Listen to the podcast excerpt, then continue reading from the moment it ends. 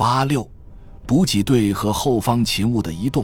口粮补给队、行李队和后方勤务指挥官必须了解当前战场的情况，以便更好地完成他们的任务。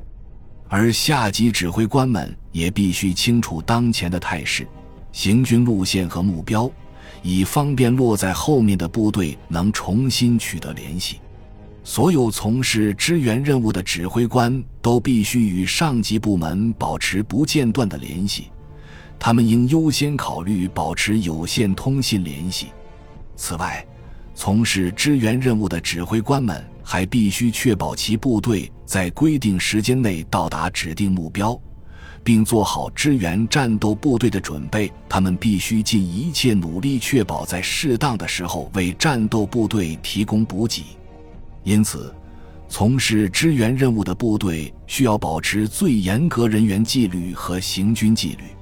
若各补给队和后方勤务没有被临时分配或部署到别处，可以分成几个分队移动和宿营。各分队的编成取决于指挥官的意图、相关态势、负载和移动手段、行军纵队的安全性以及宿营考虑。若上级未具体指定分队负责人，则由军衔较高者承担指挥工作。如有上级下达的特别命令，那么该命令将会指定分队的检查点和宿营地域。分队指挥官负责控制分队的移动和途中的休息停顿。此外，分队应沿有有线通信铺设的道路行进，这既有利于他们同补给勤务负责人和部队指挥官保持联系，也有利于各分队之间的联系。倘若战斗即将爆发，那么弹药队和战地医院可与一支战斗辎重队合并。在相关情况、道路和掩护条件允许时，合并后的队伍应尽量靠近战场。当轻型补给队负责从战斗辎重队获取弹药补给时，必须迅速而又安全地完成补给任务。此外，若情况需要，可将个别车辆派往前方的战斗部队、补给队、行李队和后方勤务。在进行移动时，不仅相互间必须进行协调，还应同其他部队的运动相协调，以免在道路上和交叉路口处发生拥堵。在后撤期间，各补给队和后方勤务必须尽可能撤至后方。以免干扰战斗部队的行动，指挥官在策划补给队、行李队和后方勤务的移动令时，应考虑到在某些情况下，他们不需要额外的安全保障。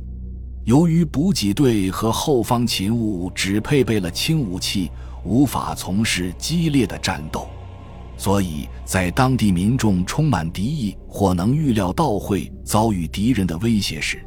指挥官必须为补给队和后方勤务增加警戒和侦察掩护，而在特别不安全的情况下，指挥官则有必要为补给队和后方勤务派遣特别护送队。所有行军的顺畅与否，都取决于对交通繁忙的道路的控制措施。堵塞点和建筑区，特别是那些狭窄的街道处。都需要加强交通控制，相关情况可能会要求交通管理人员和工人对道路和交通信号设施加以维修。在必要时，指挥官可为交通管理人员配备宪兵。相关人员在控制分发点的交通时，必须注意让到达和离开的车辆使用不同路线。也就是说。他们必须规定同时在分发点装载和卸载的车辆的准确数目。此外，等候的车辆必须停在隐蔽处，靠近分发点并离开道路，不能妨碍正在行进中的车辆和人员。分发点不应设在十字路口。倘若分发点位于敌火力射程内，则不应设在地图上易于识别的地方。那会使他们成为敌炮兵眼中最醒目的攻击目标。分发点仓库、堆站、卸载补给物资的火车站和其他重要后勤设施，应由防空部队和对空预警勤务加以掩护。当然，这一点取决于相关情况和可派遣的兵力。